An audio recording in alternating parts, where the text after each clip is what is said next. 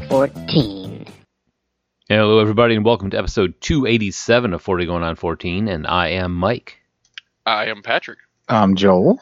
And I'm Josh, and I've never known a whole lot about the tournament rules of karate, but after weeks immersed in the Karate Kid, I think I now somehow know less. There, I there- actually think I know more about cricket than I do now about tournament karate. It's kind, it's kind of funny when they when when they walk into the, the the tournament, and out of the three of them, the only one that knows any of the rules is the girlfriend of the guy competing.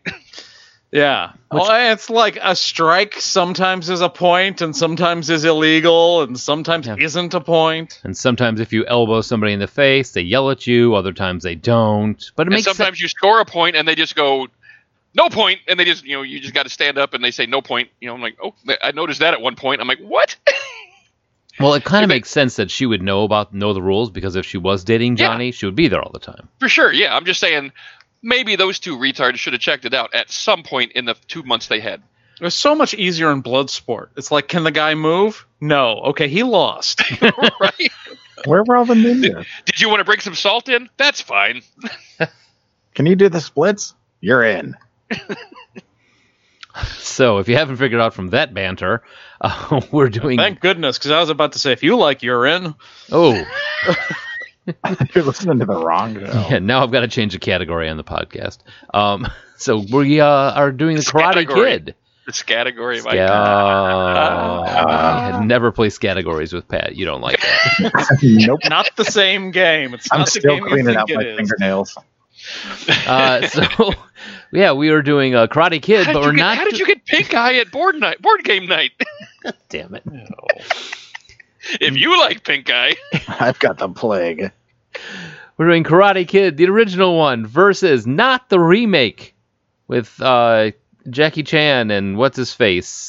yeah, Yeah, If we, meters are uh, real- successfully avoided having to watch anything with Jaden Smith. Yes, that that is our held record. We are doing it versus Cobra Kai, the uh, uh, show that came out strangely enough on YouTube Red.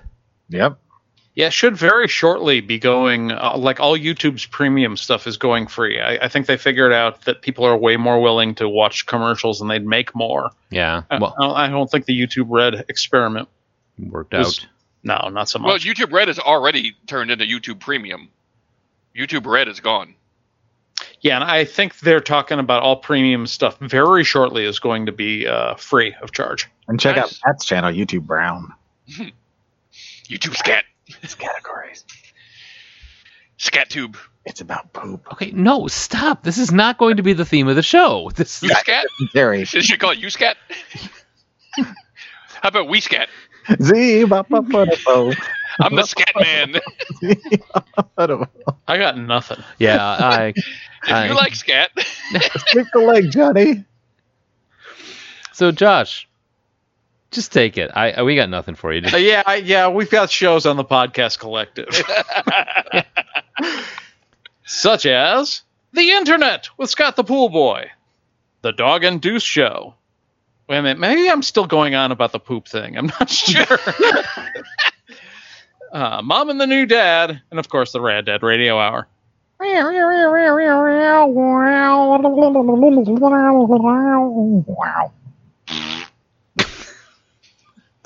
Oh, uh, iTunes, Blueberry, Stitcher, TalkShoe, Podverse FM, NoonFM.com, Podchaser, and Spotify. All those fun places you can find our shows, and uh, also iHeartRadio if you want to give us a call and uh, say whatever. We appreciate it. That's 708 now. Wrap. That's 708 669 9727. Yeah, give us a call. It's been a long time since we've had a listener voicemail. Yeah, you can hear yourself on internet radio.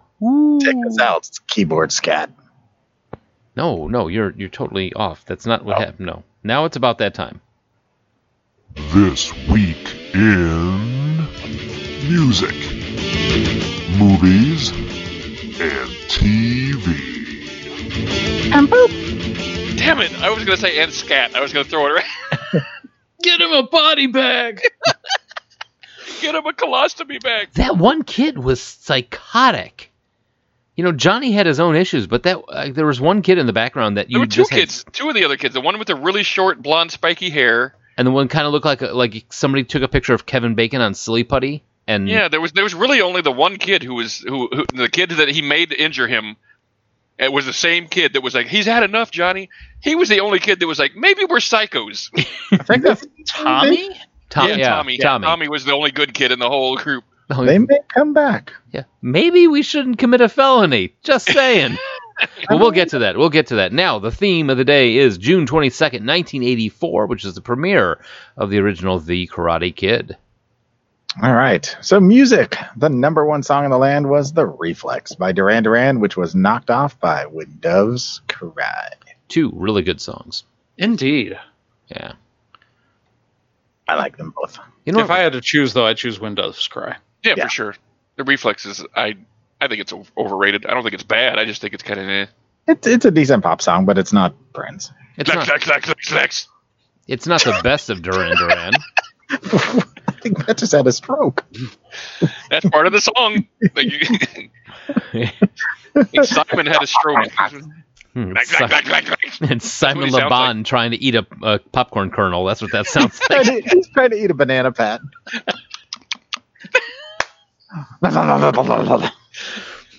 All right. On June 24th, the release of Prince's Purple Rain happened. The album sold over 20 million copies and gave Prince two U.S. number one singles. And One of them amazing. being When Doves Cry. What was the other one? Uh, let's go crazy. Yes, very good. Oh. I What? would not have guessed that. Well, we were in the Prince show. You knew all of them. I'm a big Prince fan, so oh, wait, wrong show. nah, that's not the Prince we're looking at. That's the king. Fingerprints. No, I'm not going to do that. Oh. On June 18th, at the climax of a Judas Priest concert at Madison Square Garden, fans begin ripping out the cushions from the seats and throwing them on stage. Judas Priest paid damages and were banned for life from performing at Madison Square Garden. Huh. It's been a hell of a show. I mean, taking it out on, I mean, your fans did it and you take it out on the band, though? Oh. I don't Well, know. yeah, that's kind of what are you going to do? Like bill the fans? Yeah, what are you gonna do, get? Fifty dollars on the way out? Right. Yeah. I mean, that would be the way to keep the fans from coming to Madison Square Garden is not having the band go. Just saying. Stop making sense. All right. And finally, Robert, This is not my beautiful house. This is Robert Reiniger Meredith Wilson was a musician, composer, conductor, musical arranger, band leader, and playwright. He was best known for writing the book, music, and lyrics for The Music Man. The cast recording of The Music Man won first ever Grammy Award for Best Original Cast Album. He wrote three other Broadway musicals, including the acronym of the week, TUMB. I'm pretty sure that's just tentacles up my butt. I watch that music. I think it's off Broadway, but I watch it. this is It's the anime musical, really. they're that up was- my butt. That was the unsinkable Molly Brown. You were very close. Yeah, he wasn't too far off. or Poopy Murphy. He uh, composed symphonies and popular songs, and his film scores were twice nominated for Academy Awards, one being for composing the score for Charlie's Chaplin's The Great Dictator. That's a great movie. I've never actually seen it. I've just I've seen the big speech. That's it. Oh, I, I'm not sure I've seen much of it aside from the big speech either, actually. no, that's that's the one that everybody knows. But I, I well, a few years ago, I got a real big kick on silent movies, and watched like uh, Metropolis and Oh, so good. yeah, All right, speaking of movies, let's move on to movies. The number one movie in the land was Ghostbusters. yeah. Yeah, I hear they're uh, remastering the uh, Ghostbusters video game for PS4. What? Oh, the one that's Yeah. supposed to be the the real Ghostbusters three, the one that was written by. uh Yep. Oh, Well, it's actually got the, the original four in it, so yeah, that should be coming soon. nice. Uh, Rhinestone, stalling, stalling? Rhinestone Rhinestone? Stalling was a uh, Olympic pole jumper. he, he was an old Western actor. Oh, Rhinestone, starring Dolly Parton and Sylvester Stallone, was released this week. Like a rhinestone cow. Have you guys seen that movie? I actually have. yes. Yeah, I have too. It's not good. No, not so good. Sylvester Stallone is as good of a country western singer as you would think he is. Like a rhinestone cowboy. What? Adrian!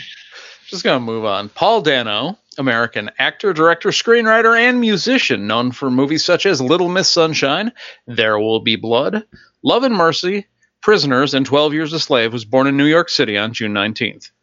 He's a hell of an actor too. I do like Paul Dano. Did you guys Ooh. see Prisoners? Yes, Incredibly dark. but- it's so so good, but so dark. Yeah, I don't think I've seen it either. yeah, he kills But it. Uh, It basically just kind of raises the question of how far is too far to go to save your daughter. Yep. Huh. All right. Estelle Winwood was an English stage and film actress who moved to the U.S. mid career and became celebrated for her wit and longevity. Although her official film debut came in The House of Trent, Quality Street was her first role of note. She starred in a television production of Blythe's Spirit in 1946 and appeared more frequently in television than she did in film during the 50s, appearing on Robert Montgomery Presents, Alfred Hitchcock pre- uh, Presents, The Donna Reed Show, and The Real McCoys. Her film credits include The Glass Slipper, 23 Paces to Baker Street, Darby O'Gill and the Little People, The Magic Sword, The Notorious Landlady, Dead Ringer, Camelot, and The Producers. I just love old school t- uh, movie names. Her other TV appearances, including guest roles in Dennis the Menace, The Twilight Zone, The Man from Uncle, Bewitched, Batman, Love American Style, and the last episode of Perry Mason. Winwood's final film appearance at age 92 was in Murder by Death as the ancient nursemaid. Oh, When she took on her final major television role in 1979 episode of Quincy, she officially became, at age 96, the oldest actor working in the U.S. She continued making appearances until she was 100 years old. When she died at 101 on June 20th, she was the oldest member in the history of the Screen Actors Guild. Wow. huh. And she reprised her role on Quincy as a dead body. Jeez. Dude, Pat liked it. yeah. well, that's not exactly a great thing. Well, death jokes. I, li- you know, that's my wheelhouse. Yeah, that is. Yep. That is. On June 24th, William Cayley, director of The Man Who Came to Dinner, among others, died of a stroke at 94. It's one of my favorite movies. The Man Who Came to Dinner. I don't think I've ever seen it. I don't think I have either. It's uh, um, Monty Woolley, uh, Betty Davis, and William Powell, I think. Uh, it's, it's we talked about a couple weeks ago where the guy comes to give a speech. He falls down the steps, slips on the ice, falls down the steps in the front yard, and he s- threatens to sue him if they don't take care of him. And then everybody learns things. But it's a it's a great Ah, like- learning things, I'm out. Yeah, it's like it's a classic RKO um, uh, movie from like from like the fifties. Good stuff. So TV. Top shows in the land are Dynasty, Dallas, The Cosby Show, and Family Ties. I see a clear segregation between those first two shows and those last two shows. Late nights and family comedies. I thought we should do a Dallas show, but then I watched the remake and I really I watched just like a little bit of it and I'm like not entirely sure that we should do that. Uh, Aw, you ruined it. Wait Nah. But- till after. I'd been suggesting we do the Dallas show for a long time, but Well. All right. June 19th on Nightline, Chief Justice Warren Berger gave out a rare television interview. It's his first since becoming a Supreme Court Justice. He made a plea for a major prison reform, including giving prison inmates work, educational opportunities, and better living conditions. Berger also answered a question from a convicted murderer via a television hookup. That's kind of cool. And an unrelated note, Aubrey Plaza was also born on June 26, known from Parks and Recreation. Wow. I think we all enjoy Aubrey Plaza's work. yes. I like Aubrey Plaza's work more than I like Aubrey Plaza. Like every interview I've ever seen her in, she seems very dull. Whereas her characters seem the opposite. Well, Well, I mean, her characters are at least interesting. I mean, they may be, you know, monotone and, and whatever, but I mean, she just seems like she tries way too hard as a as a person. well, Like she feels she feels like she needs to be, eh, you know, more entertaining than she is, so she tries to. eh, I just I don't know. I just get a weird vibe from. Every, I've seen like six interviews of her, and every single one of them, the people interviewing her are just kind of like, I don't really know what to do with you right now. well, it's because she doesn't have a script. Right. That's what that's what I'm saying. It's like I, I think she's better with a script than she is on her own. She's not very funny on her own. Okay. It's it was kind of sad to find that out. I'm like, I- I kept watching interviews, going, "Come on, do something," you know. And he's, no, Poking with a stick. Eh, eh. yeah, Uh, so Chet Allen was a child actor of the 1950s, mostly known for his role as Amal in Giancarlo Menotti's Amal and the Night Visitors, as we all remember, the first opera written for television, which he made with the NBC Opera Theater. Allen starred in the film Meet Me at the Fair and as the young teenager Jerry Bonino in the short-lived series Bonino. Oh wait, wait till you hear about this show. Yeah. I'm, sorry. I just- it's it, this gets even better because you're gonna be like, "Oh yeah, no wonder that didn't last." Bonino, a mostly forgotten situation comedy. It starred Enzo, Pin- Enzo Pinza as a recently widowed Italian American opera singer, Babbo Bonino, undertaking and rearing of his six children. Yeah, And that's- who hasn't been there? That that's the show. Oh, a retired opera singer raising a family on his own. Go to bed. Yeah, like where's the hu- where are you gonna find the humor in that? Like Let me tell you about my best friend. e- every time it's time for, for bed, like a, a fat lady comes out of the closet, starts singing. Oh. Uh, so Allen failed to make the transition into adult acting, was frequently admitted to psychiatric hospitals. What? Because of recurring depression.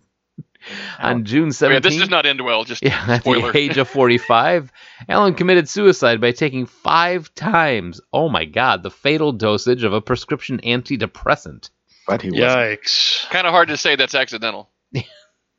Yeah. Wow. So I mean, it's five times noted. oh man. I'm- No, no, no. Bad Patrick.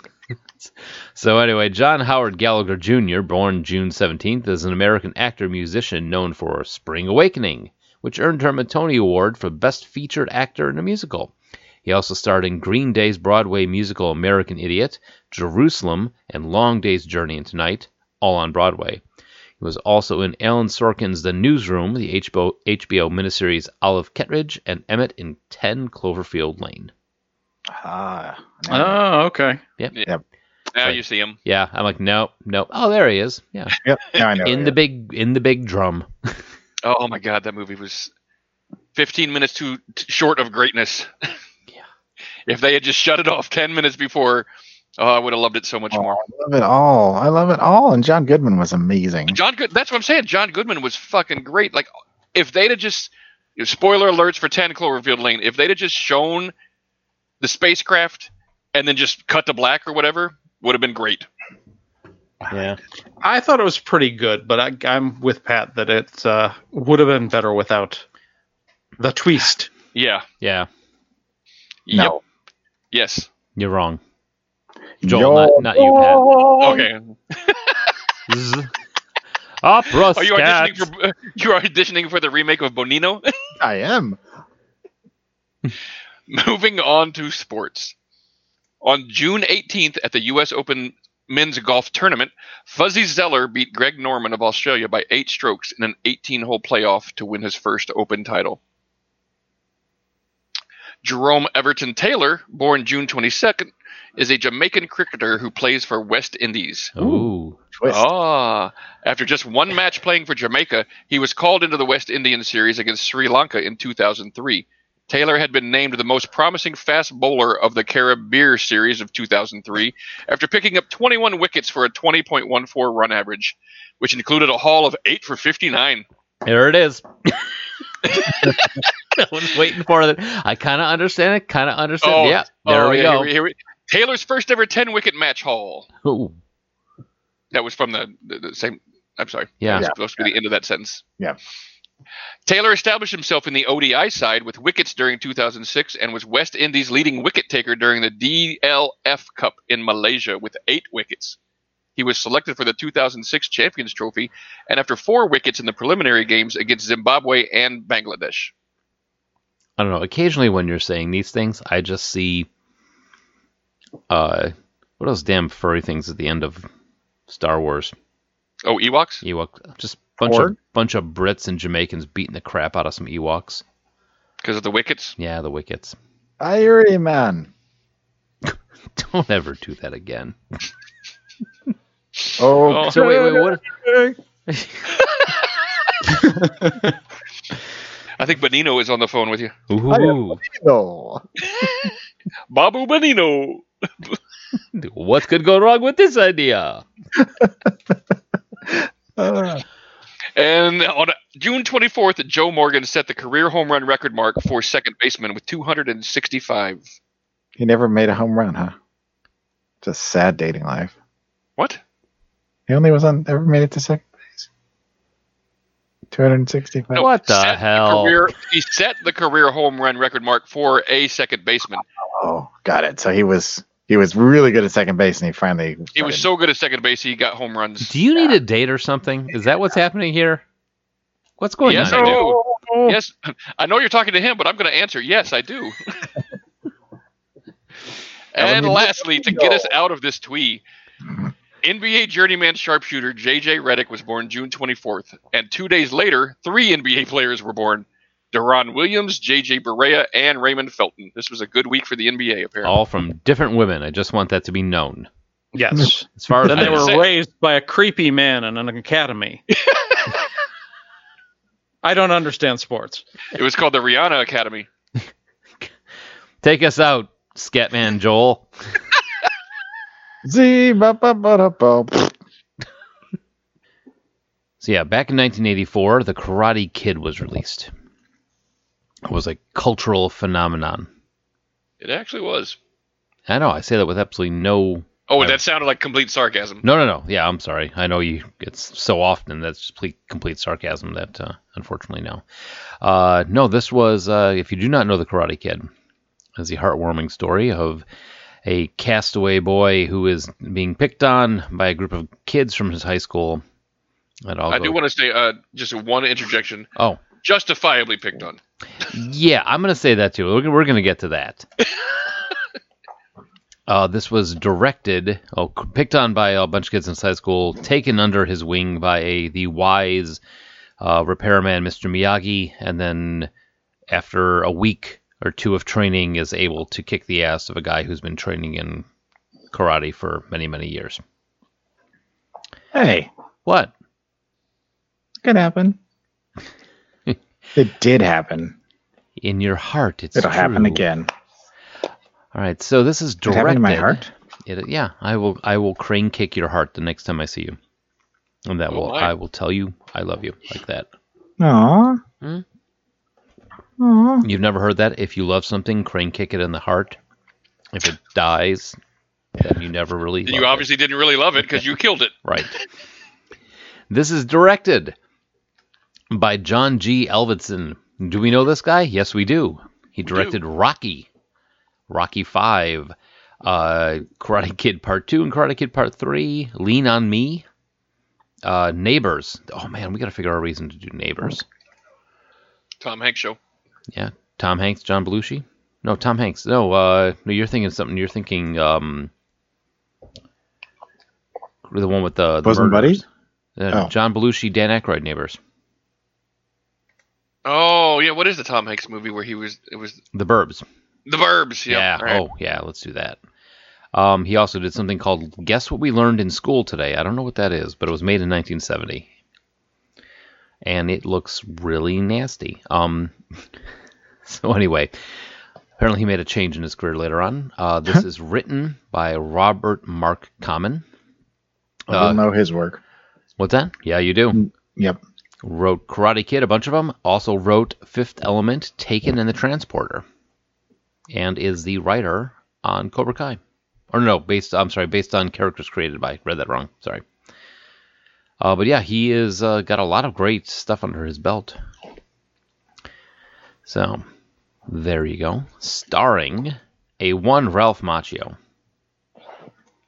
as I love Daniel. Ralph Macchio.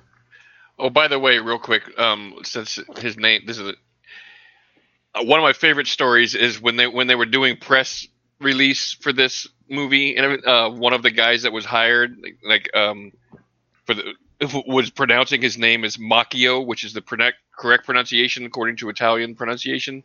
Oh, jeez. and like he had to redo everything because every you know anytime his name was spoken it was said Macchio and like they had to redo everything and like it was a it was an actual thing like between the um between the studio and the the advertising company like who was going to pay for all that because you know the, the guy that, that did it all he's like i'm not going to pay for just because of the fact that, that you know your star doesn't know how to pronounce his own name wow. Well, Oh, he's not wrong.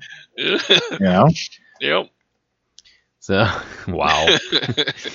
All right. Also starring Pat Morita as Noriyuki Pat Morita. Uh, he- Elizabeth Shue. Waiting for it from Pat. no i was listening to you said pat marita as noriyuki pat marita Yeah. He he like added the- miyagi uh no no well he was He was credited. he was as- credited as Oh, I see what you're saying. Okay, Pat Morita. all right. Yeah, because he wanted to keep he, he didn't want it to be just Pat Morita. He wanted to keep more of the uh, the Japanese feel to his name for this one. So he had him put him in as Noriyuki Pat Morita. Uh, Elizabeth Shue as Allie with an I. there it is. Uh, Martin Krove as Crease. Uh, Always a great bad guy. yeah, Yes. he he definitely is. Uh, also played Erickson in First Blood Part Two, the Rambo story. Um, he just has that that villain look, you know, Yeah. i the think it's squinty the eyes giant and- dimple in his chin or the, And, the and the kind of yeah the low brow. steely eyed gaze and just, yeah he just he's a perfect perfect movie bad guy Yeah, he, Yeah, well, he he- looks like the action figure that beats up all your other action figures. yeah Yeah, he totally does.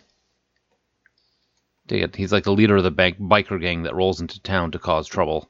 beat you up and steal your lady Yes, holy crap. Pat Morita had a really racist nickname. Moving on. Pat. Pat? Nope. my name itself is not racist Jo- joel Yeah, just because he's from Texas doesn't make his name racist. What the hell, Oh, dude? says you. John, calm your calm yourself. Anyway, uh, so Renee Randy Heller as Lucille, the mom. William Zabka as Johnny. Ron Thomas as Bobby. Now, which one of the psychos was this? Bobby was He was just Johnny, random Bobby, member of the Tommy, gang. and Dutch. okay. T- uh, Rob Garrison was Tommy. No, he's he was the only one that was like had. This is one that we're we're you know like we're not going to kill him type of thing. Was he the one who was talking sense? what No, Tommy was the guy that got beat up in lacrosse who later injured uh, Lacrosse. Oh, soccer? soccer. Yeah. Uh, also, he is a callback to a previous show. He was actually Sayer in Prom Night, the original Oh. 1980s version. Uh, Chad McQueen as Dutch. This is a psycho blonde one. yeah Yeah. he, that looks like it looks like he should be one of the members of the lost boys Yeah. Yeah, he did. He looked like, yeah. He looked like the Lost Boy that they never talked about. he was a really lost Yeah, boy. I'm, I'm ready for him. No, you stay there. You stay there. He's and he's been in such great shows. Uh, and he's in movies. training they just keep him back at the Yeah. back at the house Now you just hang up there, dude. Uh, as where the red fern grows, part two, because that's something we needed. Uh, something called indecent behavior two, bullet two, Oh, and Jesus. the last thing he ever did was uh, fall the price of silence, where he played Manny Carlotti. Wait, who is this? Chad McQueen? Yeah, this is a psycho blonde dude. And then Tony Odell played Jimmy, and I think he was the one that kind of looked like the uh, secondhand Kevin Bacon. yeah he, and he was the get him a body bag guy Yeah. No, that's that's Tommy. That's oh is that tommy i thought that was Hundred percent, that's Tommy. Damn Okay. it. oh, well then i'm missing i'm messing up all my henchmen Yeah. Uh, he is actually. All right. Wait He- for it. His career is under miscellaneous crew as acting coach for such shows as Girl Meets World, Shake It Up, Diary of a Wimpy Kid, The George Lopez Show, where he was a dialogue and acting coach, uh, and Emerald, the TV series. So he liked to work with kids and chefs.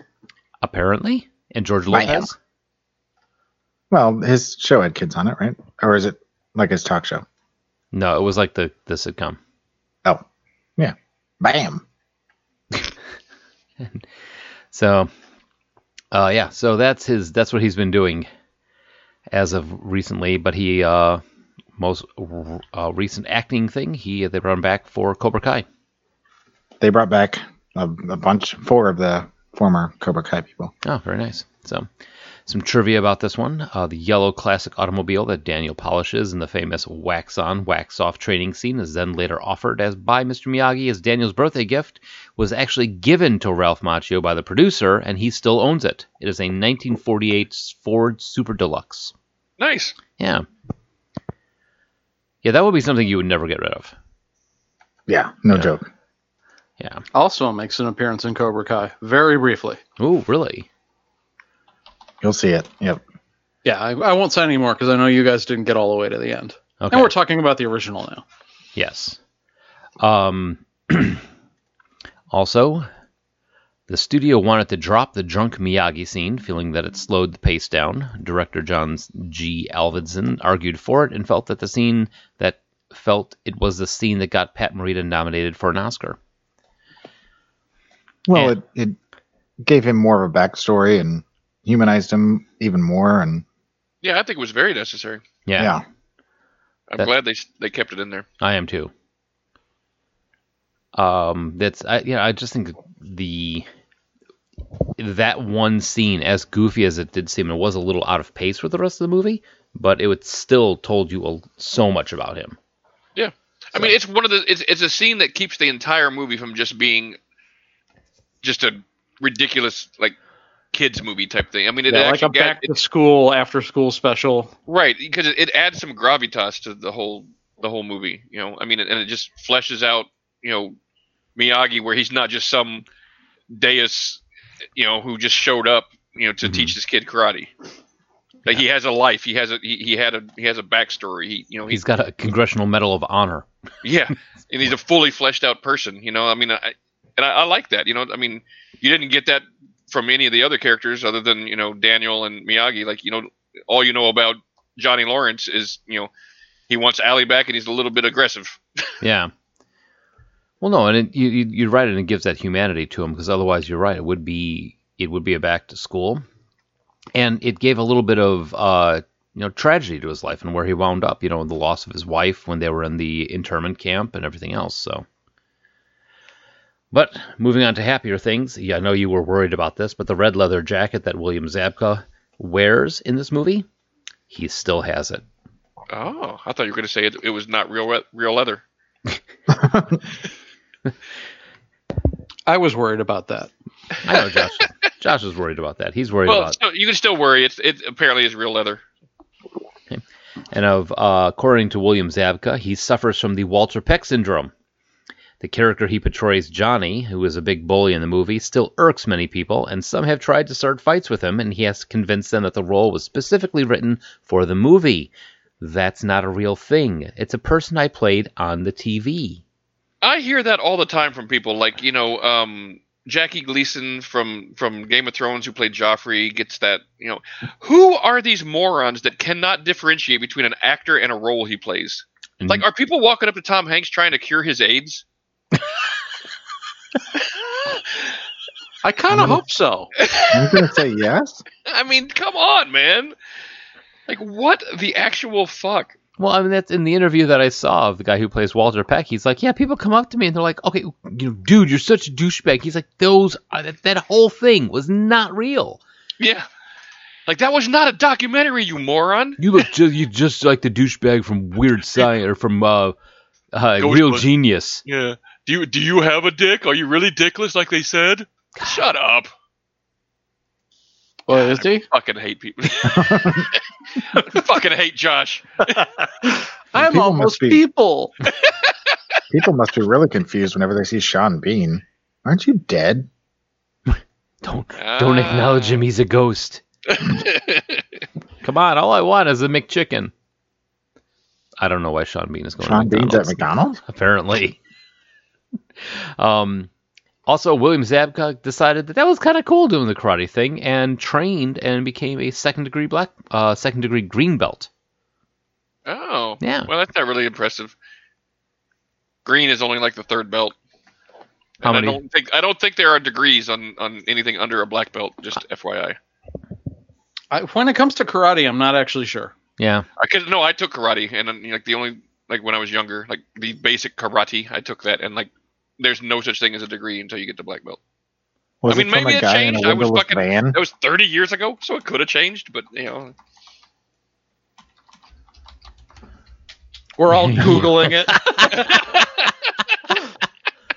Guys, Pat took karate from a guy in a windowless van. So well, yeah, I mean, it was a strip center karate place. It's not like you know, I had like you know a Japanese sensei. It was just a dude named Ron or something. you get the sticky belt. Ew. I don't think you understand how karate works. Maybe he does. I don't- I don't know. All right, I'm not googling this. This is we're moving. Okay, I highly doubt this. But was this a first viewing for any of us? First one, first time this year. I know. Yeah. Yeah, Yeah. Um, I know Pat alluded to this a little earlier, but Daniel is kind of a little prick. Yeah, I mean, I I assume we've all seen the college humor thing that uh, goes into r- uh, Reese uh, looking at this from Johnny's perspective. yep, That makes a lot of sense. yep. Well, i that's I think they solved that problem in the remake. Or Oh, in the- they in the- yeah. explicitly address it in some ways. Yeah, and- and that's we'll get there, but yeah, that's one of the things I really enjoyed about the. Well, I was watching it with the girls, and when it came to, I think the big pivotal moment for this was the Halloween dance where he put the hose over the side of the stall. And yeah. Both the girls were like, if he had just not done that, Right? Everything probably would have just gone away. Yeah, he would have he would have gotten Elizabeth's shoe. because He even e- even you know Johnny at the one point when when they wa- he, they drive up on him when they're standing there, he doesn't even start anything with him. He's just looking at him like, oh, this is the, my my ex's new boyfriend, and I hate him. Mm-hmm. Sure, you're going to give the guy who you've had problems with a little bit of a mean look. Right. That's you're a high school kid. That happy everybody would do that. Right. And I do That- that now when I'm almost fifty. and all those high school kids are really confused. I just stand there and stare at him. Like, "Mm, Who is that man? I hate you for being young. He's a green belt. Oh, Second degree. Uh, but no, even in the even in the uh, movie, Johnny goes, "You couldn't leave it well. You couldn't leave it alone." Yep. I And mean, it's he just- he apparently was willing to just let it go. Yeah, I mean, it, I don't think Johnny was as bad as a pe- as we originally thought he was. It when really, they- it really wasn't. I mean, watching this movie as an adult. I mean, I haven't. I've watched this movie probably. This is probably the sixth time I've seen it.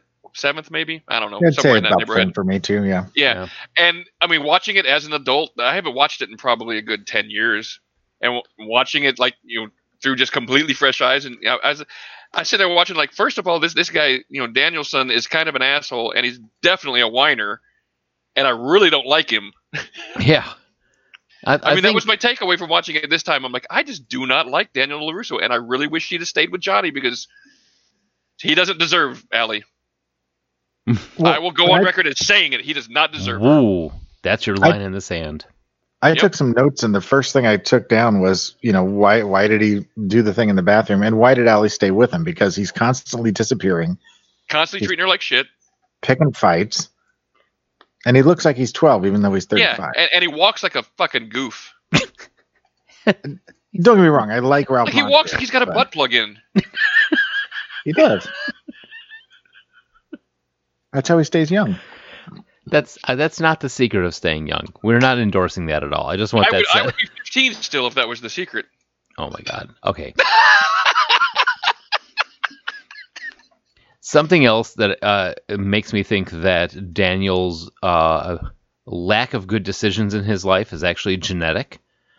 Uh, in the restaurant scene where he's sitting and talking with his mom, and right- right after he goes over to the kung fu place or the karate place, and he sees Right. see the team, well, he, his mom, well, you would not just believe the benefits that they have here at this restaurant.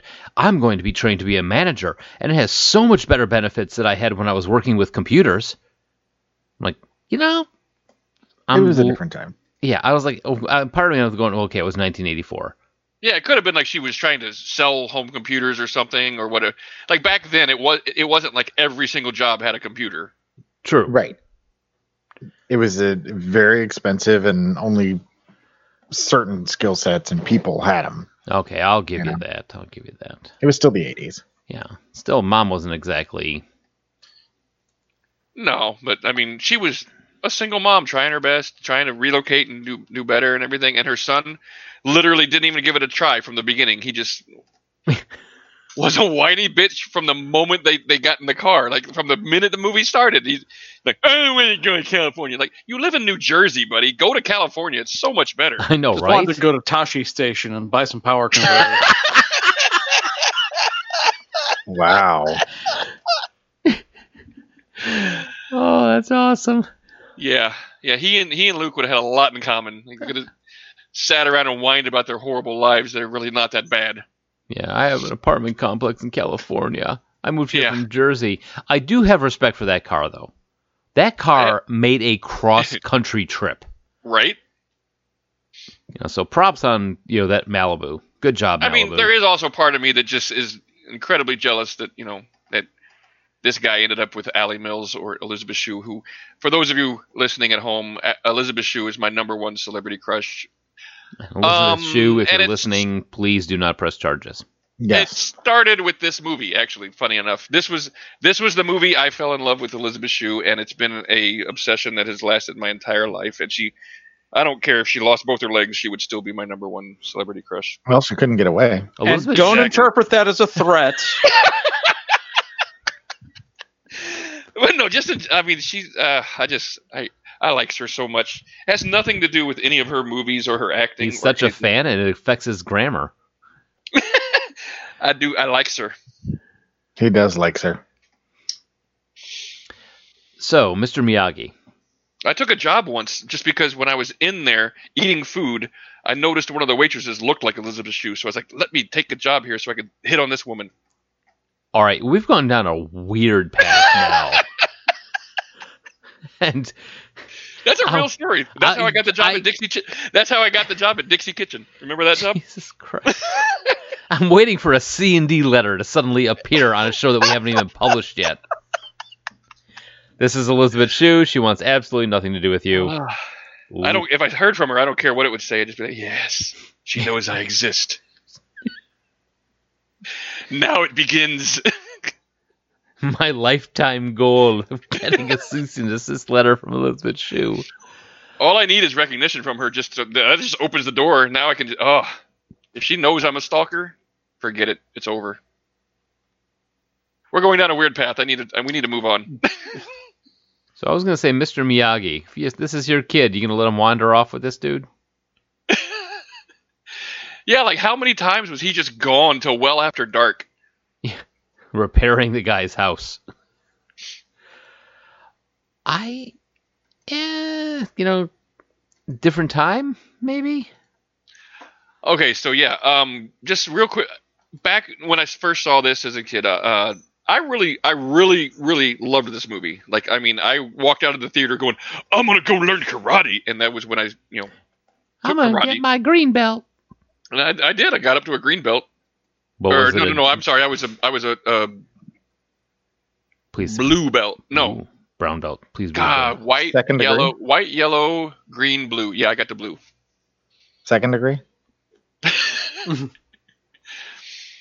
But um, I very much loved this movie. It was like a little inspirational tale of like you know the little nerdy dorky kid who you know got to beat up all the people and blah blah blah and and I went out and took karate and started beating everybody up. I, I actually kind of decided with the Cobra Kai apparently because that was right around my bully stage too. So so apparently I watched this movie and was like, I want to be Johnny. Sweep the leg, Patrick. And now, as an adult, I'm like, hey, I was Johnny, but I just wasn't as much of an asshole as everybody put me, you know, set me up to be. That's what I'm gonna stick with. I'm gonna stick with that story. Yeah, Uh, Yeah, let's. Uh, I'm not saying I'm not an asshole. I'm just not as much of an asshole. no. I was then, though. So I Mm-hmm. Okay, guess then. that doesn't really. Yeah, I guess it doesn't really apply. Yeah. Yeah, I don't know if I'd let my kid wander off with Mr. Miyagi, especially if they're coming home back at you know middle of the night, covered in And he's paint. covered and covered in paint. Yeah, you're like, Yeah. What have you been doing? Oh, I was painting Miyagi's house. Like, yeah, I think you're done hanging out with the 70 year old man. 70. He was well, uh, 54. No, he was younger than that. Him, that's that's something that Mr. Miyagi it was like two or three years ago. The, new, the something came out that, um, ah, crap, what's his name? Ralph Daniel Macchio? Uh, Ralph Macchio was the same age two years ago Yeah, as right, Pat yeah. Morita was when they shot this movie, Yeah, that's crazy. I remember and he was hearing only that. like 43 or something like that. So, but uh, no, I I I like Mr. Miyagi. I think he's kind of screwy for giving that dingbat that nice car. yeah, So for sure. Yeah, it, but um, you know, it. I think as a inspirational story, it's fantastic, and there is actually one of the other trivia that I left out of there, maybe in for the. I think I may have put it in the next one about that, that the the crane kick was actually an illegal move, and he should have gotten uh, disqualified. Hundred percent.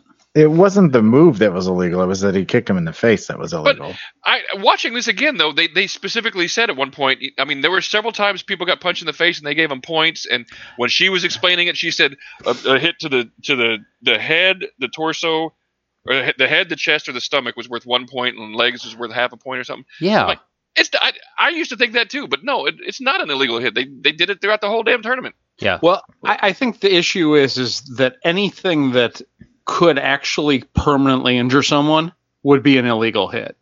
There's a difference between a punch in the face and like a full out kick to the nose. or or a kick to the back of the knee. Yeah, Yeah, Yeah.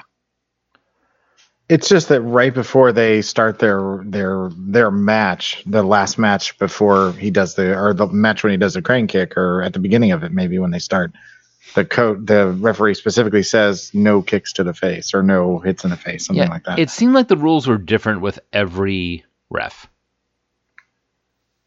Like every time they had had they went to a different a different referee, the ref was like, "Yeah, you know what? Kick to the back of the leg. Yeah, that's cool. well, they should have consulted Allie. I mean, she knew what was going on. I know, right? always Uh, consult Ellie. yeah, out of this everybody round, there, points are only for kicks to the junk. Yeah, it just it was definitely a very weird. And then then they had the one guy that was like a complete badass beating everybody's ass, and as soon as he fights Johnny, he just you know can't win for nothing. Like, they just got beaten so easily. And that's confusing because it was. Do we know what time of year it was when he uh, when Johnny showed up in town? you mean when he When moved Daniel to? showed up, Yeah, yeah. I'm sorry. When Daniel showed up, I mean, how much time did Daniel actually have to train? well, they said they said it was only o- only like a couple months when when he went into It the. was- oh, like, Dojo. yeah, three months. He said, "I got three months of Yeah. not getting my ass kicked." I two mean, months they moved It was there. too It much. looked like it was. 'Cause he's- yeah, he, he said um he said well what did that accomplish? He's like two months of no beating. It, it looked like it was this the summer ish time, so either the end or the beginning of this. Well, they're the in school year, California, he was dude. wearing. Yeah, good point. yeah, so he probably got there around August, and then they fought all through September. Yeah. And you know, October is when they call the truce and the and the tournaments in December. So Oh yeah, because they had the Halloween dance. Oh yeah. Okay. There you go. Yeah. Well, that makes sense. Oh, so closer to like seven weeks. still, I mean, how Your timeline long? checks out. And I'm sorry, all of except for the one dude who's like, I think we may be the baddies. It right? seems to me that everybody in Cobra Kai had apparently done a couple lines of coke before they jumped in there because they were tweaking out. Just like when when they're supposed to be standing on the line, they're like doing that little dance, like getting ready to. Oh man, I'm gonna kick your ass. That's really. And everybody else is just sort of standing there. I mean, don't you think at one point or another, like the ref would be like, oh, go over to uh, to what's his face, um, Crease. Crease, and be like, all right, you know what, dude, you got to calm your boys down. But I, th- I think part of that is just he has got them so jazzed up and pumped up and ready to kick ass, and they just got all this adrenaline and everything running through them. And they're young. I mean, they're they're teenage boys with a shit ton of hormones and testosterone, going through their yeah. body as it is, and he's there just pushing the testosterone button on every one of them all the time. Ew. Oh, he really yeah, was. that didn't come out right. Yeah. No, I'll stick with it. Checks out. This may be the first thing. This may be the first thing that I actually go back and edit. But you know what I'm saying? Like he's just sitting there ramping them all up the whole time. So of course they're just standing there like a bunch of bunch of jacked up teenagers, like. "Ah!" That's well, exactly. and they're they're feeding off each other and the crowd and everything too, so that's making them even more hyped. And they're winning, so you know True. Yep. it makes sense. Um, did anybody else notice all the really cheesy music? Oh my god, there was one actual song, and the rest were all just awful. Cruel Um, Summer. Yeah, And- that's what okay. it was. Because I remember thinking, I'm like, oh my god, this is going to be another movie with sh- with a shit soundtrack, and then that started. I was like, oh, maybe just one song. No, it was just one good song. That's what. And here, here's something that's really going to bite you in the ass. That song did not wind up on the soundtrack. that's funny. Of course it probably didn't. couldn't afford it. Or whatever. Probably not. Well, the song that they played when they went on their date, uh, "Can You Feel the Night" or something like that. That was awful. Um, I I don't know if you guys got to it in in Cobra Kai, but they reused it, but they did a modern version of it no, I in didn't notice. Cobra Kai. Yeah. Um, but you're the best. I mean, that's like the ultimate montage. song. for sure. Yeah. You're the best. yeah, every. I mean, everybody loves that one. That's a great. That's a great joke song. It's a great everything song. It just is perfect. Now, if it could be sung by Bonino, you're the best. You're the best. No, No, don't, no. no, no. It lost me at Benino. I'm gonna go die of dysentery. Sorry. Aw. But yeah, this the and and and here's how cocky Daniel was. Okay. There's a truce called. What does he do? Let's in school. Let's just wander right up to the front of these guys and get them into a conversation with the teacher. Walk right through the middle of them. You know. Because you I know, mean, seriously, if you you gotta you gotta not be stupid. Because think about it, if they just beat the fuck out of him again, do you really think Creech is gonna be like, "Oh, you boys are getting the spanking now"? like he really won't care if they beat him up. I know. I mean, that's that's the thing. It's like you think he really cares about it. No, he's Like just you're just pl- you're stupid and playing with fire. Because you know? Kreese is thinking to himself, if I can make them not touch this guy for three months, by the time the tournament comes around, they're going to be like, put him in a body bag! Put him in a Yeah, body they're gonna try bag! to rip his face off. they're So that was. gonna scat all over him. Wait, Oh, wait. No. Not- Ooh. uh. ah. Josh, what about you, man? What do you what do you think about this movie? Just trying to, yeah, give him the sa- yeah, save that one. yeah. There's no saving it. Josh, please save, save us from this poop joke. that did it. We can move on now. Oh, consider it saved. Don't know. Never been attacked by tree. He had some good lines. Oh, Pat Morita was great in this. Oh, movie. he was. He des- he deserved the, the nomination for sure. Yeah, this is the first. This is the first time I've driven. he goes, "What? No, what was it? Uh, I, don't, have, a license. Me neither. Me neither. okay, then, I guess it's okay then. Oh, really? That's what Yeah, two illegal ac- activities wipe each other out? That's, that's not how that works, Daniel. it Is it? isn't. I had Hmm. so well, if, many. he got pulled, if he'd gotten pulled over, he just would have whined to the cop. So yeah. I want to talk about the crane kick. Okay. Okay. can no defense. How do you not see that coming? Well, if you're running, if, if you're basically running face first into your opponent, you know you you kind of deserve the crane kick to your yeah, face. that's that's not the defense. well, of course you can no defense if you're. but I got news for you. Can defense? Yeah, can to the head. You'll You- defend. no, you just you you can defense. It's not that difficult. Yeah, it just. Spoilers: Watch Karate Kid Two. And I was Karate Kid 2, the one with the little clappy ball things that they, Yeah, they spin them. yeah, Mm, Okay. a family Miyagi thing. Yeah. Yeah. and yeah. then they had like Miyagi's uh, crazy balance on one hand, double leg kick. Yep. Yeah. Which makes a comeback. Yeah, Um, and uh, speaking of uh, sequels, um, there also was a cartoon. Yeah, I didn't bother to watch that one. no sir, yeah. I- No. It's on Prime if you want to watch it. No. But I would recommend um, not. just not. I watched one episode and I was like, uh, what is this garbage? Oh, I, I just know some of the stuff you watch, like on purpose. yeah. Just imagine Indiana Jones mixed with the Karate Kid mixed with 90s era cartoon. No, or- we. I don't know Late how many 80s. times you want us to say no, but I mean, Yeah. I'm just saying, stay away like the plague. It's it's terrible. And see, coming But- from you, Yeah, that that that's he, that's he a lot. thinks Sharknado is good. It is good. No, Hmm. no, it is not. It's you know how I fun. know? It's called It's Sharknado. entertaining. it's entertaining. This was not even entertaining. not even entertaining. Kind of like watching paint dry. Could be some very active paint. You never know. Mm. Mm-hmm. Ooh, yeah. But um, it's also anyway, a fairly dramatic moment when they sweep the leg. A- A leg sweep is not exactly a dirty trick. No, It's a pretty normal karate move. Mm. I, I mean, it, I- if, uh, are you trying to say that like if your opponent is injured, you're not at all allowed to like touch his injury? Like that's kind of a standard, you know. If, if you're if you're in a football game and you know that the guy across from you has, I don't know, a broken finger, slap that hand a couple times while you're playing. well, I think the thing was though is that you know it was it was a, a teenager or young adults tournament, so they're trying to teach them fair play and and Sportsmanship. yeah, good sportsmanship, things like that, not to do what they were doing, which And was don't let crease in. right manipulating the Like how- weaknesses. How many times do you have to let the Cobra Kai beat up everybody else before you're like, we're gonna ban you guys from this tournament? Yeah, that, that turns out to be relevant. yeah.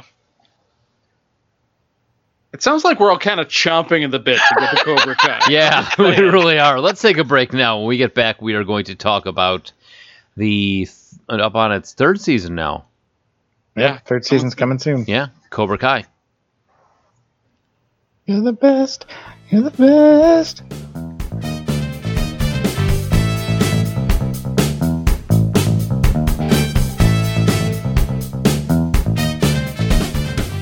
All right, we are back, and we still have opinions about Daniel.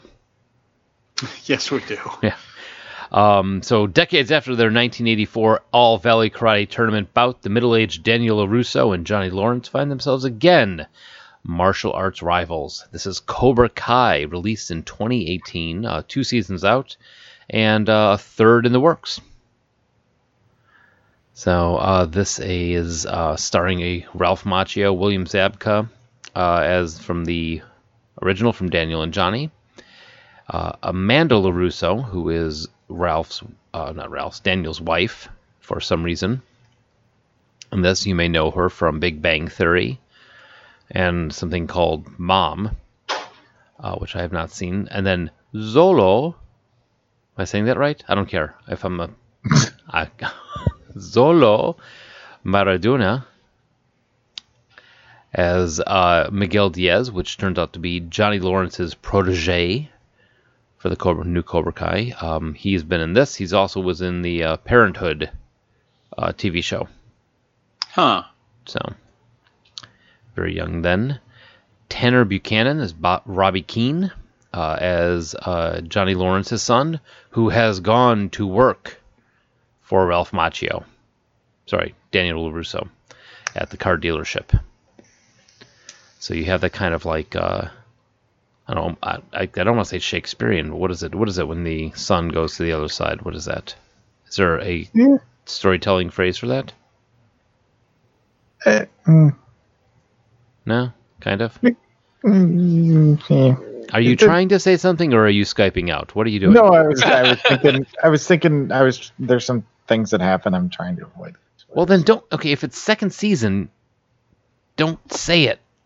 That's why I was like, Don't. Okay, here's here's the thing. If, Don't make if- noises at us. yeah, if Mm. Sorry. the episode that you are thinking about has a two in front of it, don't just don't bring it up. That's really easy. Just stick with the Mm. ones with the. oh my Sorry, God. now I'm just you a sound like squeaky a door. dog that has done something bad.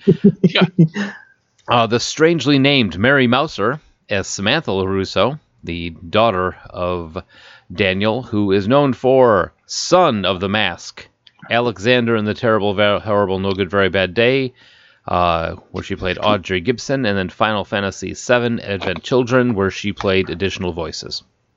Oh, Uh-huh. okay. Oh yeah, additional voices. Josh, do you actually recognize her voice from that? You'd be the Well, no, only it's- one. Advent Children is big. Mm-hmm. Oh no, I know it. I know it is. But uh, I just, I mean, I just liked her as, you know, additional voices. Uh, Jacob Bertrand, who started out as Lip and is now Hawk in one of the best transitions of a character that I've ever seen. Uh, he has also been in Ready Player One as High School Kid, and something, some show called Kirby Buckets. Uh, okay. Yeah, that's the thing. Uh, Nicole Brown as Aisha, as the daughter of what is it? She's the daughter of a linebacker. Yeah. Yeah, Or some sort of football player. yeah, some football Yeah. player. She is known for Cobra Kai. This is her first stint in acting. Just got a good start. Yeah, doing pretty good. Gianna DiCenzo as Dimitri, uh, the loudmouth kid who doesn't know how to shut up. From this, also been The from he was in something called Fart Copter. How was that, dude, you Joel? haven't seen Fartcopter? How was that, Joel? You should see Fart Fartcopter versus Sharknado. It's a revolutionary new toy combines the two things that children love. I can't. I can't go Parts down. and copters. farts and copters. Apparently, I mean, makes complete sense. So he's moved up. Uh, Martin Grove shows up as John Creese again. Ed Asner surprised the hell out of me as Sid. Right? I didn't know he was in this. He's. I am so Gotta love glad Ed that Ed Asner is still the curmudgeon that he has always been. He would have been if he hadn't. If, if he was like ten years younger, he'd have been a perfect Archie Bunker. Oh, yeah.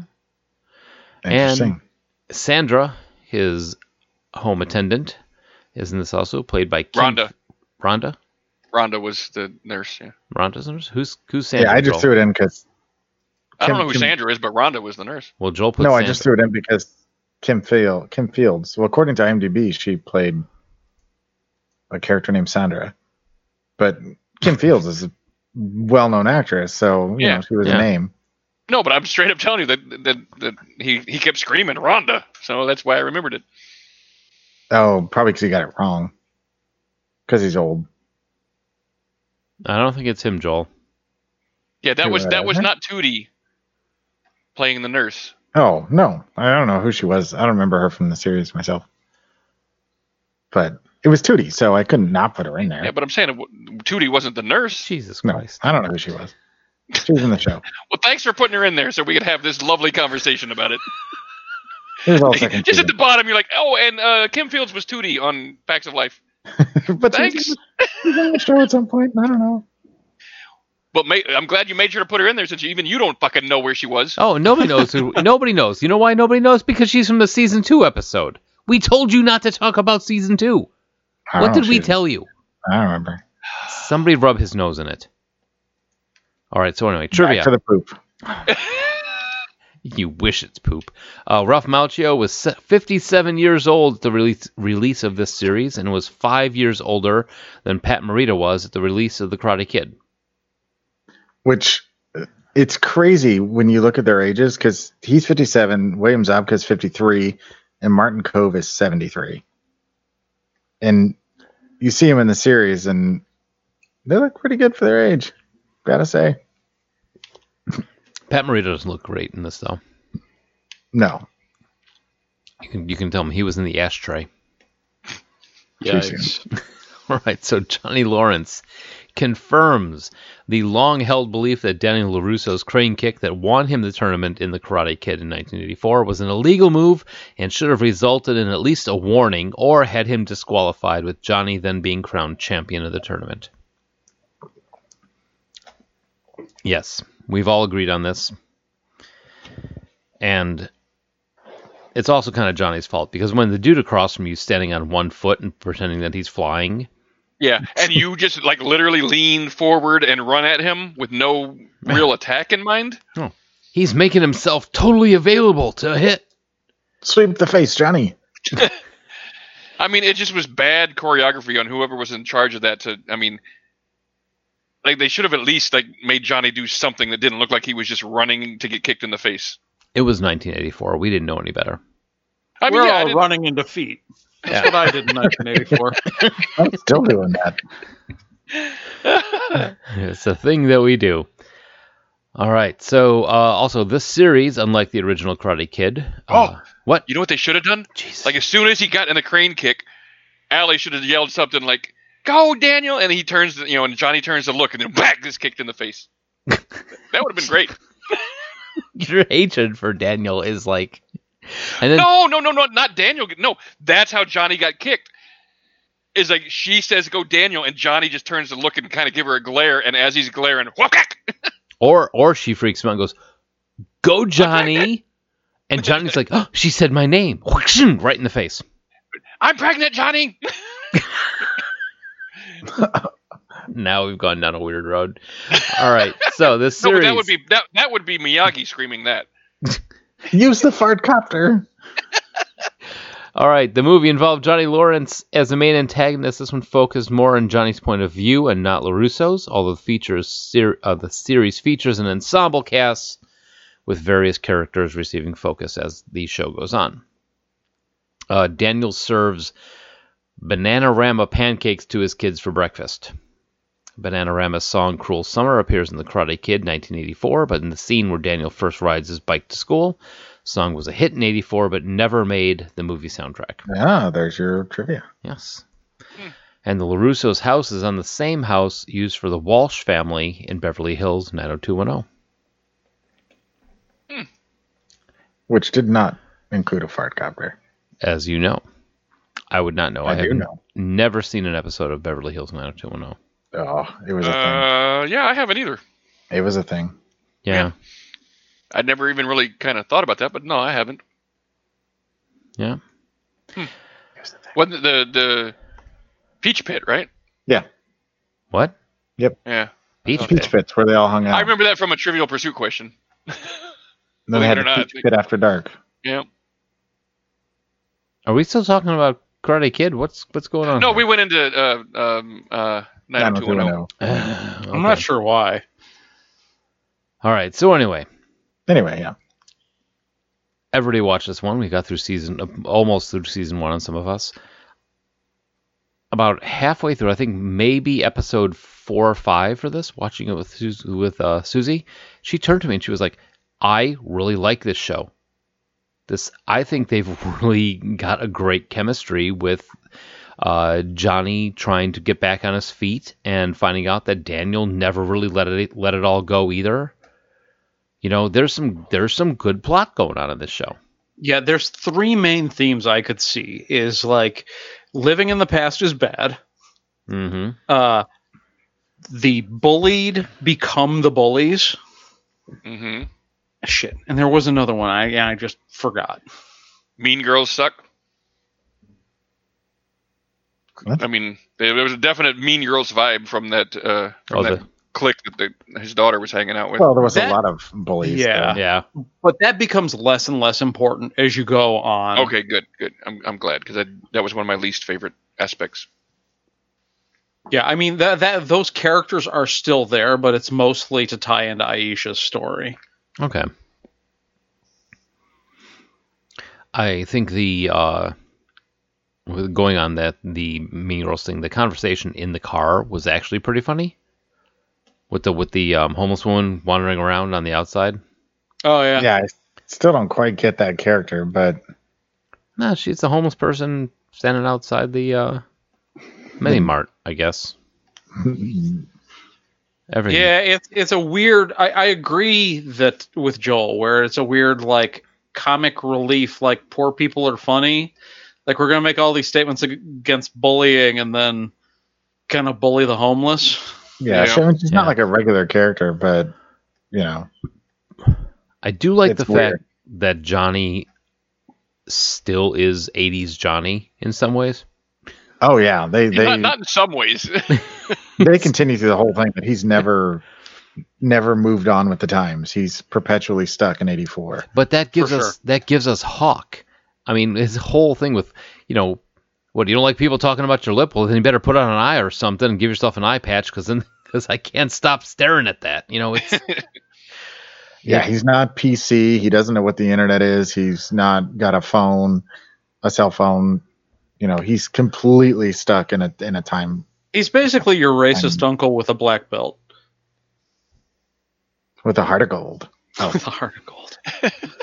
Well, actually, that's one of the interesting things about the show is that even though Johnny was ni- initially considered the bad guy and Daniel was the good guy, you know, as as the talks have uh, happened over the years about you know was Daniel really a good guy or not, in this show there's really a gray area with everybody. There's and that not, like- was the third theme. Thank you, Joel. It was everybody's got a story.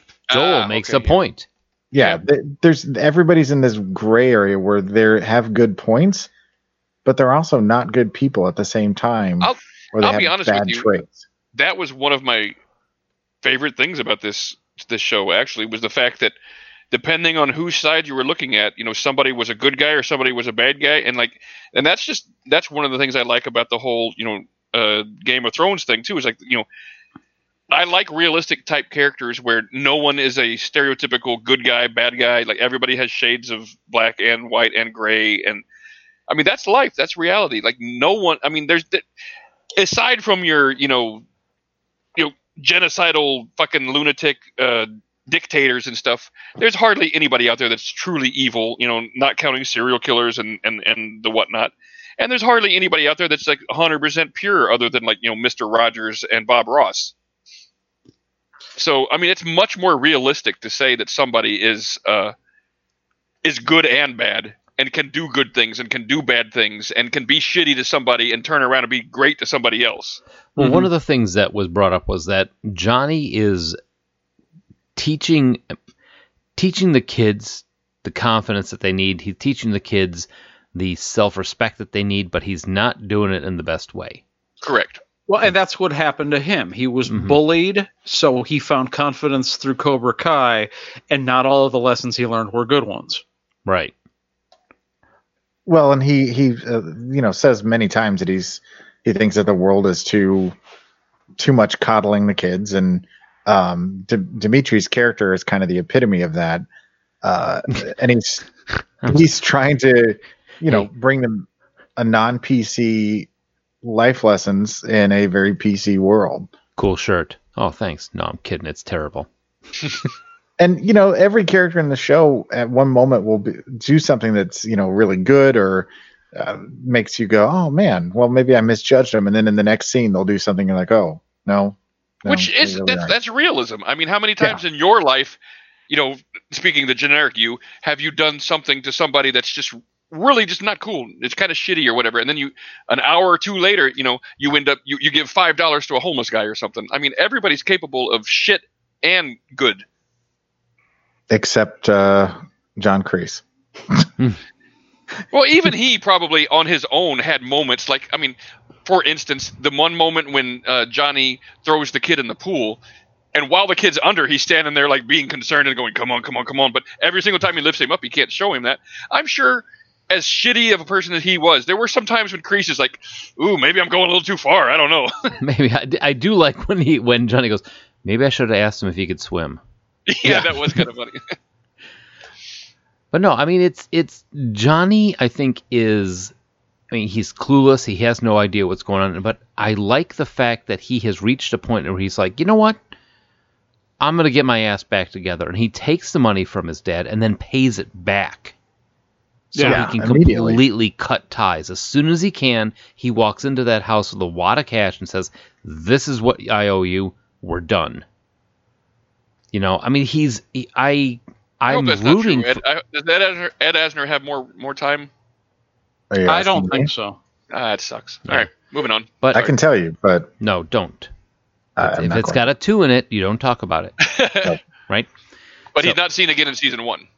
No, not as Okay. far as I know. But I, what I like about it is that I found myself rooting for Johnny. It's like the the bad guy has become the good guy. and He's teaching these kids this, teaching the kids good things, but in a bad way. Everything is tossed up in a box and shooken up. And Daniel also just can't leave it alone. Yeah. Well, and Well, I, I mean, do. the- Sorry, Oh, go, go ahead. Go- Well, I was just gonna say the, the first time that they have a real, like almost, when they fart, start realizing, oh my god, we're gonna have an issue here. When uh, Daniel comes to the to the dojo and, and confronts him, and he's trying to tell him, he's like, hey, no, those kids were jumping a kid, and then you know Daniel immediately just completely dismisses it. I'm like, I'm like.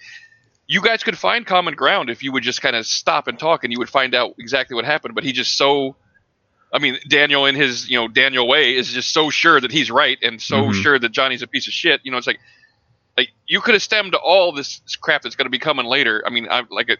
Like I said, I'm only in episode three, so I don't know as far, but Yeah. I'm sure there's going to be some shit happening because of her boyfriend's a piece of shit and all that kind of stuff.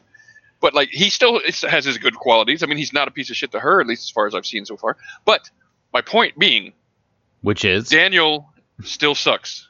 I mean, The irony of what you're talking about there is Johnny's explanation of what happened is more or less exactly what Miyagi did to Johnny and his buddies. for sure. Yeah. And that's the thing is Daniel not accepting that. It, it basically, well, no, you're a piece of shit. You're an adult who attacked a bunch of teenagers, Like, yeah, but that's Uh. what saved your ass, you fucking right? yep. Johnny. Well- I mean, jo- Johnny gets a bad rap. He's not necessarily, you know, a great guy, but I mean, he's a guy that just kind of wants to live his own life and be left alone. And Daniel just keeps coming in and just fucking with him all the time. Well, and Daniel's Daniel's taken his success and moved on, and, and is is the modern guy. But even But he then- hasn't moved on. I mean, what the first That's thing just he it. does is, is er, when he sees Johnny is rehash everything and tell his buddies, "Hey, uh, you know," like he he specifically made sure that he didn't bring it up so that he didn't look like the bad guy, but he wanted them those them guys to recognize this is the guy that I won against. And that's the Yeah. thing is like, oh, w- immediately, the, is this the karate guy? Which means they Mhm. have heard that story over and over yeah, and for over sure. He's, again. he, I mean, he, he's made a whole career out of it. He's talking about you know we kick our competitors, we do this. He's doing karate poses, giving away bonsai trees. I mean, he's he's trying to rub this in Johnny's face, whether he's there or not. right. Yeah, and he, I I do like that they uh, explicitly address how kind of cringy Daniel is with his like white boy with the Asian obsession. Like, oh, they, they do at some point. Nice. oh yeah, like there, there's a big. You're not too far off of it either, where he's he's making sushi for the Asian boyfriend, and it's like, dude, chill out. yeah. You're- you're an Italian kid from Jersey. and he's sitting there talking about you know trying to he sounds like a like a Japanese version of Giada De Laurentiis who has to use all this, the correct pronunciation on everything. Right. You sound really pretentious when you do that shit. and it's like I've known guys like that, and it's always it, it- you talk about cultural appropriation. That's what We you're kinda learn it. looking at there. Yeah, I mean, there that's a definite type of person for sure. Like a like a councilman jam. Yeah, exactly.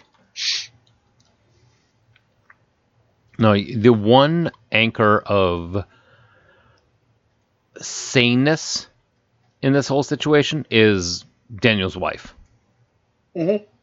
But I will admit, with her reaction to her daughter throwing a pool party at their house without telling them, I was all like, "What the fuck is wrong with you? You're supposed to be a parent Okay. here." You're like, like, like Daniel's not overreacting. No, I agree with that. On that. Okay, I, I take part of that back. One percent of that comes back because you know what? You come home from you know. Oh, you're not. You're not. You're home early. Oh, what the hell Oh, I didn't time? know you were gonna be home already. Yeah. you, what the hell time does that does that matter? You have all these people in the pool, and and the one guy who came out after he wrecked the bathroom actually that was kind of funny because he's like, where did everybody go?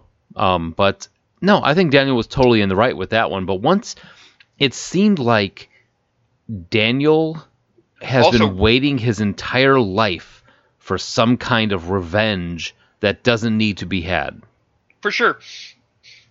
Because there's a part of him that's got to know that him winning that tournament was a fluke, hmm and he knows that you know that's what catapulted him into the success he has, the confidence he has, all that kind of stuff. So in the back of his head, he's he's got to be like, you know, everything that this is based on, my entire foundation of my life was all just luck and a luck and a fluke, and there's no way like if I had to fight him again that I would beat him again. He had to be thinking that because I mean, they meet on the street and Johnny's going to kick his ass Mhm. without a ref there to stop Johnny, he's going to get his ass kicked. Yeah. Yeah. I think if if, they, if it wasn't in the same situation, if it wasn't for the, the ref sneezing when he pulls the crane thing or so whatever the heck happened, you know, I'm sorry I didn't see it, kid. I, ca- ca- can't count it. Uh, but no, I mean he Daniel. It seems like he just can't. He can't let that pass go, which is, I, I suppose, is some sort of metaphor for things. But at the same time, it, Daniel has not changed you know he's still the he's still the douchebag kid who instead of just leaving it alone he's going to put the hose over the over the stall just to get that one more tweak at johnny for Well, sure. that's just it, though. Both of them, neither one of them has let go of the past, e- even though they're both in different places in their lives, and one is has become, you know, stagnant and just stopped, and he's moved forward and has, you know, lived his life. They're still both that that that was like their uh it was like their fixed point in time you know they just can't Well, I think with Johnny now, oh, okay. Well, another little bit of trivia about this is that all the little uh, snippets of uh, flashback that you're seeing are actually un unaired images or unaired scenes from the movie that they never used. That makes sense. So the scene where you see uh, Kreese destroying the second second place uh, trophy, that's leftover cut from uh, from the movie. Which I, I when I watched the movie, I'm like, how did I? I was ready for it. like, how did I miss that part?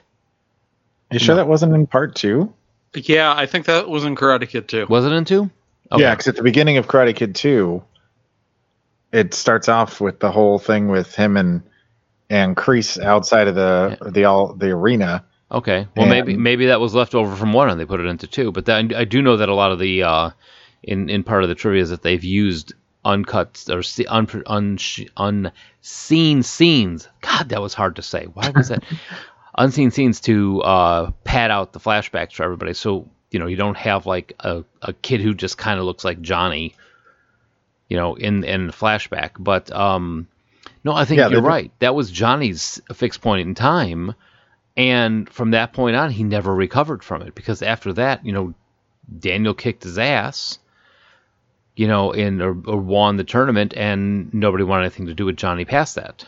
Well, and then the fact that Crease, you know, it, in the second one was basically wanted to kill him, more or less, and or you know was so upset with him that he was you know gonna yeah was gonna almost tried to kill him, and that Well, I- pretty I much think that was kinda like- destroyed- I think he just had a snapping moment where you know the the punk little weasel whiny kid just beat his star, and he just kind of snapped. well, and for Johnny though, it it was like here's this person that was kind of your father figure, your mentor, who suddenly is now, you know, could care less about you because you made one mistake or you lost on a technicality or a, a mistake of the ref, And it And obviously your seriously, whole world falls apart. yeah, and it you just obviously never seriously recover. impacted his whole life. Exactly. I mean, the loss and losing And- uh, Crease both. I mean, they they put him on a spiral that he still hasn't recovered from. Yep.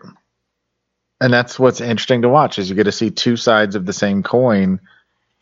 You know what happens to each person after And I after think that's one of the things I really liked about Movie the ends. show. Yeah, was was the fact that nothing, you know, you didn't just get, oh, so and so is is the good guy and so and so is the bad To guy. That, I continue, mean, I really click did enjoy add the to fact that Chrome, like and then you were click watching, add you know, extension. uh, the boyfriend, uh, whatever his name is, Kipster or whatever the fuck his name was. Kipster. I don't remember what his goddamn name was. Such a, st- I, remember, I just remember I hated Oh, his name. Kyler. Kyler, yeah.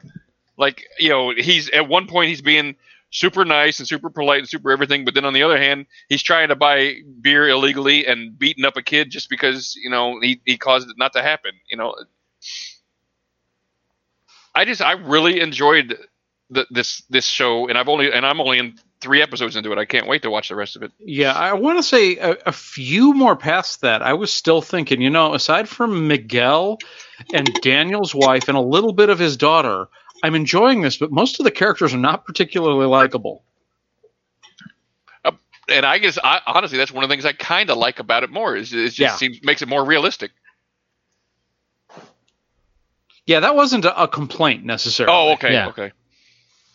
Well, and you know, it's it it could have very easily gone the other way with the show, because you take something that's as beloved as that that original film is and the franchise is, and you're like, okay, we're going to revisit this down the road, thirty years or whatever, 20, 30 years down the road, it's going to be like a reunion, and And it they could have really been handled really poorly, and it wasn't. Yeah, and they really are doing. They, they're they're almost kind of tearing apart the old movie in, in a lot of ways. They're, I mean, they're not just paying direct homage to it and, and painting Daniel in you know the same light and Johnny in the same light. They're they're actually almost.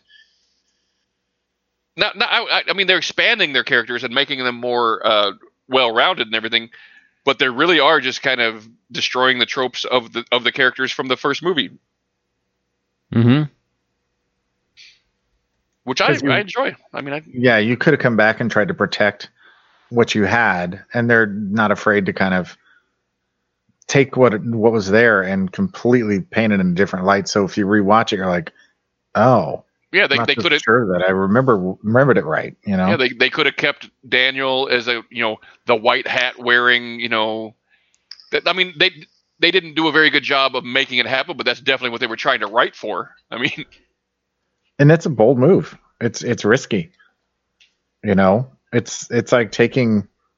I don't know. I'm trying to think of another beloved franchise like Back to the Future, and you know, yeah, you, you you make Marty Marty McFly you know more much more morally gray. right? Or like he You know, su- secretly- suddenly he does sleep with his mother or something. no, that's too far. I'm my You can't own do that. father. or he was misusing the time travel to you know build his own fortune or something. I don't know. You know, something that makes you go back and go, huh? Okay. On, on, We're on less that, uh, than time travel from Mister I'm my own grandpa. I don't know. Weird. on, example. on that on that Back to the Future thing. All right, yeah, Marty McFly was kind of whiny, but you know what? He had some stuff going on. He also had charisma. That's the other thing is that Daniel has no charisma to back this stuff up. He's He only has charisma that the plot gives him, basically. well, I mean, In, he, the, in the first movie, and you know, well, he even in definitely- the even in this in in Cobra Kai, he his charisma is he's rich. yeah, you know he he managed to get this uh this car dealership together but even in the same thing with the car dealership spoilers for pat the other car dealers aren't really impressed with him either you know he's he doesn't Well, get if, you, respect if you're from the his one, peers. if you're if you're the only one that is like cutting your prices to make sure that you win, you know, it's, uh, yeah, a lot of a lot of your competitors are not going to like you because Mhm. you're the guy coming in and you know being the union buster kind of thing. You know, Mm-hmm. yeah like if you're the cur- if you're the the what's what's it called in schools the curve buster, you're not going to be popular. Well, and there's there's points in the show where they kind of have to expand off of Johnny and and um, uh, Daniel's relationship, and they have to start, you know, looking at the other kids in the show and and adding more layers to it, and it becomes a little bit of a teen drama at times. But they keep coming back to the same themes, and it it it never hurts the show. I don't think. I think it just broadens the audience so that, as I was talking about bef- before the show, and not only does it kind of appease our age demographic, the ones that grew up with the movie, but also the the younger generation that are coming to this new that have characters they can relate to and and uh, you know see themselves in. And it's it's it's smart. It's really really smart. hmm Uh, one of the things, this is going to get into minor spoiler territory. Uh, it shouldn't be a huge spoiler that the first season ends with the All Valley tournament. oh yeah I- It's paralleling the film. Yeah, I, I mean, I'm, I'm expecting that, so that's not a spoiler. No, W- One thing that I thought was super clever is the way they developed the character's journey from everybody. I found myself watching the All Valley tournament, not entirely certain who I wanted to win. hmm I would agree with that. um, and it, it's really interesting the way they handle the various characters. that Who that's good gets- writing too. Yeah, Yeah, who gets the particular screen time? You understand everybody's decisions. You understand where they came from and how they got where they were. You don't agree with all their choices, but like when you set up for the big battle, uh, you have a lot of cool parallels to the original Karate Kid. And I found that b- in that moment, with all the ba- extra background you got on Johnny and uh, the way they kind of replay the movie. Cobra Kai is one of these things that not only is it great on its own, but it retroactively improves what it's inspired by. I think it makes the Karate Kid better. hmm Well, and again, not anything that's probably a spoiler, but as you saw, um, Crease in in the uh, as one of the the stars in there, he um, makes a, a reappearance at the end of the last episode of the first season. Yes, I did And not so- expect IMDb to blow that for those guys. That was that was the big shock I was talking about. oh the cre- uh, see I just thought it was a fl- uh, they had him in there for flashbacks Oh, Oh, so thanks no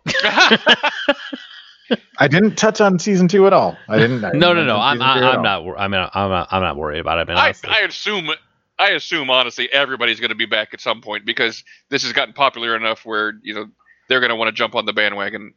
I'm not at all surprised that Elizabeth Shue has decided to come in for season three because Not confirmed yet, but well, but I'm just saying, like, that- okay, that It'll she's probably considering it. happen. How about that? I'm not surprised that she's considering it because when when they probably did season one, and they, they probably contacted her and she's like, uh, yeah, no. But now that it's gaining traction, she you know she probably okay maybe I'm a little. She watched a little bit of it. She's like, they're not really fucking this up. It could be fun, you know. So Yeah. that's just my opinion, obviously. I mean, she hasn't answered my emails I, a- when I asked her about it. Oh my god. yeah, she's tweeted when asked directly about it uh, with a kind of like a maybe we'll see playing cute with it. Mm. One of the scenes that I really did like is when Johnny goes back to the when he wants to get into the all of the eighteen all under eighteen thing, and they won't let him in because Cobra Kai's been banned. And that whole scene where he's in front of the the board of directors or whatever it was, you really get to see how the characters have changed. You know, you you've got Johnny who's there. Well, if I don't let me in, they'll just I'm just, I'll just when he's talking to uh, the the kid, I'll just punch him in the face. No, you can't do that. Why don't you do this? Hold your fist and squeeze. You know, he he does this whole. This is what you should do when you get aggravated, and he's keeping it together, being reasonable, and not being the Johnny from the movie. In the meantime, Daniel shows up and is complete douchebag through the entire thing. Well, that's why why I was saying earlier is like I don't really think Johnny was that much of an asshole. I mean, he's a little bit gruff and he's a little bit you know whatever, but I mean, I don't think he's quite the villain that the first movie tries to paint him as. No, Well, and then there, it also gives you the great scene where he's like, "Oh, that's a briefcase. That's a nice touch." He's like, "Oh, I found it in the dumpster." Yeah. you know, that just sums up Johnny. Yeah. It, it anyway. so you want to Well, do he, he's definitely learned not to be pretentious. right? Oh yeah. He he was when he was younger, but he life has taught him. You want And to it do just- Gets better. I- I'm looking forward to once you guys get to where I'm at. So Yeah, I Been didn't get a gotten better chance to more. start watching it until today, and I'm definitely going to watch more. yeah, Yeah. it's good. It's worth your time. you want to do a thumbs up, thumbs down. I think it's fairly obvious. Yeah. Well, I mean, let's say the original thumbs up, thumbs down. Thumbs up. Regardless of everything, I'm still going to give it a thumbs up. It's one of my childhood favorite movies, and it introduced me to Elizabeth Shue. How could I possibly give it a thumbs down? that's a that's three thumbs up. uh, definitely a thumbs up for the original. For yeah, sure. me too. I mean, Yeah. I'm, I'm not giving a thumbs up to Daniel. I'm giving a thumbs up to the Karate Kid. exactly. Exactly. Yeah, I'm I'm with you on this too. Thumbs up, thumbs up across the board for me. So yeah, and absolutely the the new the new series as well. I I plowed through two seasons in just a couple of days, and Oh, Yeah, dude, it you was- saw the second season. Why didn't you say anything about it? it was well worth it. you should have talked more about the second season. What the fuck? uh, So Joel, what are we doing next week? Not the second season. Uh, next Yeah, week we're, we're going to be discussing uh, Catch Twenty Two, the 1970 Alan Arkin original, and the uh, George Clooney directed and I think produced and co-starred in Mhm. remake. yeah, this should be pretty interesting. This is going to be a, a, a kind of a strange genre for us. If you want to give us your thoughts on the Karate Kid, Cobra Kai, or maybe call us out for ripping our opinions from college humor skits and stand up comedy bits, you can let us know for, uh, by calling us at 708 Now Rap. That's 708 669 9727. Yep, and as I said before, our older stuff is on uh, iTunes, Blueberry, Stitcher, TalkShoe, Podverse FM, uh, iHeartRadio. We are on Pandora. No, we're not on Pandora. What are we on? We're on Spotify. Spotify. Yeah, that's the other place we are. And go to our uh, Pod home- Chaser. Podchaser. Yeah, go to Podchaser, leave us a review, iTunes, leave us a review, or all over the place. Come on.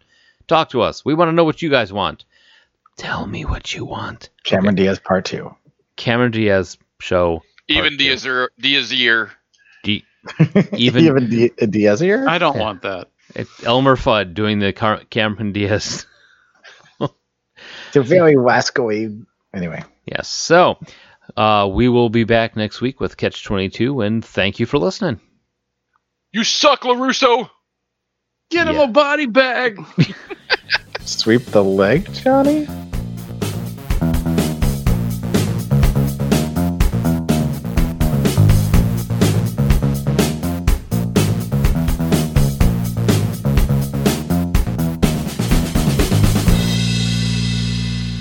Oh, that was a a train wreck. it That was amazing. was a it was a good fun train wreck, but man, that was That was- Papa Nino.